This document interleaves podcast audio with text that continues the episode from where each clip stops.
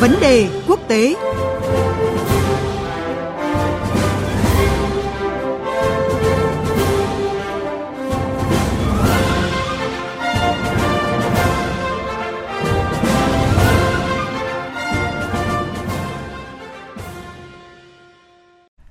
Thưa quý vị và các bạn, Hội nghị cấp cao đặc biệt ASEAN-Hoa Kỳ lần thứ hai sẽ diễn ra trong hai ngày, hôm nay và ngày mai tại Washington.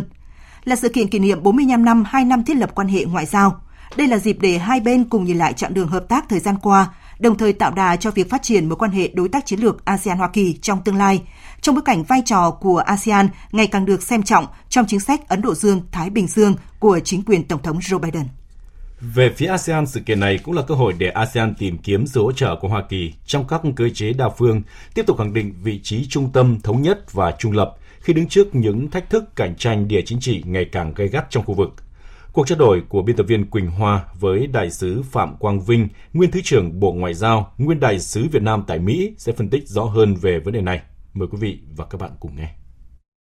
Thưa đại sứ Phạm Quang Vinh, ông đánh giá như thế nào về ý nghĩa của hội nghị cấp cao ASEAN Hoa Kỳ lần này, đặc biệt là trong bối cảnh thế giới đang phải đối mặt rất là nhiều thách thức ạ? Trước hết tôi thấy đây là một sự kiện rất quan trọng. À, nó đặt trong cái bối cảnh là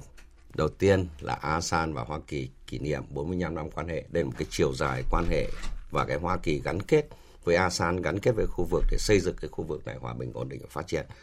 Cái thứ hai nữa là đúng chúng ta đang chứng kiến cái những cái sự chuyển động nhiều chiều của thế giới và khu vực. Nhưng mà trong đó nó đang xen cả những cái thách thức phức tạp và những cơ hội. Vậy thì asean nói riêng và asean hoa kỳ sẽ ứng phó và tranh thủ những cái cơ hội và các cái thách thức đánh ứng phó cái thách thức ra sao cái thứ ba nữa chúng ta cũng phải thấy rằng đây là thời điểm khu vực và hoa kỳ cũng bước đầu kiểm soát được đại dịch vậy thì nó sẽ có rất nhiều những cái cơ hội để đón bắt tái phục hồi và mở cửa như thế nào Thế nên tôi rất trông đợi những ý nghĩa quan trọng của hội nghị lần này. Thứ nhất, hai bên chắc chắn sẽ phải trao đổi để nâng tầm hơn nữa cái quan hệ đối tác chiến lược ASEAN và Hoa Kỳ. Cái thứ hai nữa là có rất nhiều cơ hội đang đặt ra cho cái câu chuyện về phát triển kinh tế. Chúng ta thấy rằng là cái ứng xử trước mắt là làm sao kiểm soát được đại dịch, phục hồi về kinh tế, phục hồi các chuỗi cung ứng, nhưng đồng thời có những cơ hội phát triển lâu dài hơn. Chẳng hạn như chuyển đổi số là một cái rất quan trọng. Sử dụng công nghệ và sáng tạo trong cái phát triển kinh tế như thế nào. Cái thứ hai nữa là các nước đang tập trung vào bảo vệ môi trường và ứng phó với biến đổi khí hậu thì cùng với nó sẽ có một một cái ngành hay là những lĩnh vực kinh tế về phát triển xanh à, năng lượng xanh rồi tài chính xanh đầu tư xanh công nghệ xanh. Và tất cả những cái đó cũng sẽ là những cái cơ hội cho ASEAN trao đổi với Hoa Kỳ mà Hoa Kỳ là cái đối tác rất mạnh. Đương nhiên có rất nhiều những thách thức đang đặt ra. Chúng ta thấy những cái câu chuyện uh, thách thức an ninh phi truyền thống như là thiên tai, dịch bệnh, như là biến đổi khí hậu. Rồi có những cái thách thức ở trong khu vực này nó tồn tại trong thời gian vừa qua mà hai bên sẽ chia sẻ và trao đổi với nhau như câu chuyện về hòa bình, an ninh an toàn ở Hải Biển Đông hay là vấn đề về Myanmar. Thế thì ở đây ASEAN đã có lập trường của mình. ASEAN sẽ chia sẻ những cái cách nhìn của mình về duy trì một cái một cái uh, môi trường hòa bình, ổn định và hợp tác phát triển ở đây như thế nào và trông đợi Hoa Kỳ sẽ đóng góp tích cực và xây dựng vào cái điều đó. Trong đó có phát huy vai trò trung tâm của ASEAN và tăng cường xây dựng cộng đồng ASEAN trong cả cái khu vực này.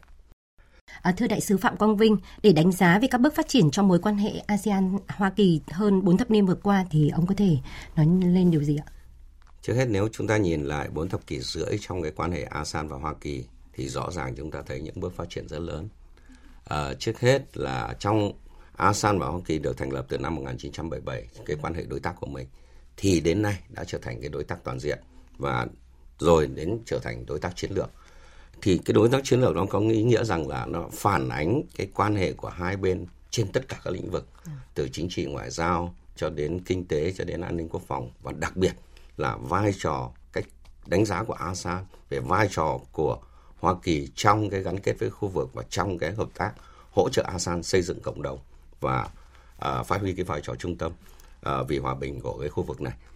Cái điểm thứ hai nữa chúng ta cũng phải thấy rằng là này bản thân trong hơn 4 thập kỷ qua ASEAN cũng phát triển rất mạnh mẽ và mấy cái dấu mốc đánh dấu rất quan trọng các sự phát triển của ASEAN đó là trong cái giai đoạn 1995 1999 ASEAN lần đầu tiên trở thành là bao gồm cả 10 nước Đông Nam Á với việc bắt đầu là Việt Nam tham gia vào năm 1995 nó tạo điều kiện cho ASEAN gắn kết và có thể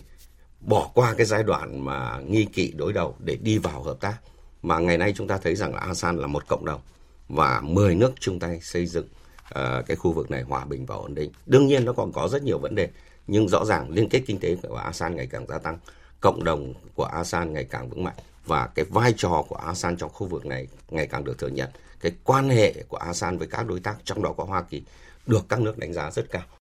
Ở đây cũng cần nhắc tới một thực tế là ASEAN nói chung đang đứng trước những cái thách thức cạnh tranh địa chính trị to lớn. À, thách thức đối với ASEAN là tiếp tục duy trì vị trí trung tâm, thống nhất, trung lập, chủ động phát huy vai trò trong các cơ chế mà ASEAN dẫn dắt. À, theo đại sứ thì điều này sẽ được các nhà lãnh đạo ASEAN thể hiện ra sao khi đến Hoa Kỳ lần này ạ? Đúng là chúng ta đang chứng kiến những cái sự chuyển động à, rất lớn trong tình hình chính trị và địa chiến lược của quốc tế nói chung cũng như ở khu vực của chúng ta nói riêng, đặc biệt là cái cạnh tranh của các nước lớn. Thế thì ở trong ASEAN đây cũng không phải là lúc này mới ASEAN với mới phải ứng phó với chuyện cạnh tranh nước lớn trong quá khứ cũng rất nhiều. Nhưng rõ ràng cạnh tranh nước lớn này nó có những cái đặc thù và phức tạp hơn rất nhiều. Thế thì cái câu chuyện của ASEAN đây một là ASEAN phải bám cho sát những cái nguyên tắc và lợi ích chung của cái khu vực này ASEAN chia sẻ không chỉ trong nội bộ của mình mà chia sẻ với các đối tác đâu là lợi ích chung để có tiếng nói họ có thể cạnh tranh nhau, nhưng họ đừng đừng ảnh hưởng đến cái lợi ích của ASEAN và cái lợi ích chung khu vực. Cái điểm thứ hai nữa là cái câu chuyện làm gì thì làm cũng phải dựa trên luật pháp quốc tế. Phải dựa trên luật pháp quốc tế. Luật pháp quốc tế đang chỉ đạo những cái hành vi của các quốc gia trong khu vực và giữa ASEAN với các đối tác thì ASEAN cũng dựa trên cái điều đó và đặc biệt là cái cái hiệp ước về láng giềng thân thiện ở Đông Nam Á TAC cũng có những nguyên tắc chỉ đạo tương tự lấy từ các cái nguyên tắc chỉ đạo của của luật pháp quốc tế. Thế thì các nước đối tác tham gia hợp tác với ASEAN đều đã ký cái tuyên bố TAC này, cho nên là là cần phải tiếp tục nhân đâu. Cái điểm thứ ba nữa, nói thế thôi. Các nước lớn đều là những đối tác rất quan trọng của ASEAN, cho nên cái chủ trương của ASEAN là làm sao họ cạnh tranh với nhau,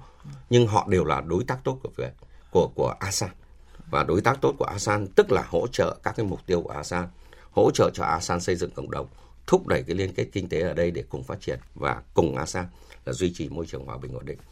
À, cảm ơn đại sứ với những à, phân tích vừa rồi ạ.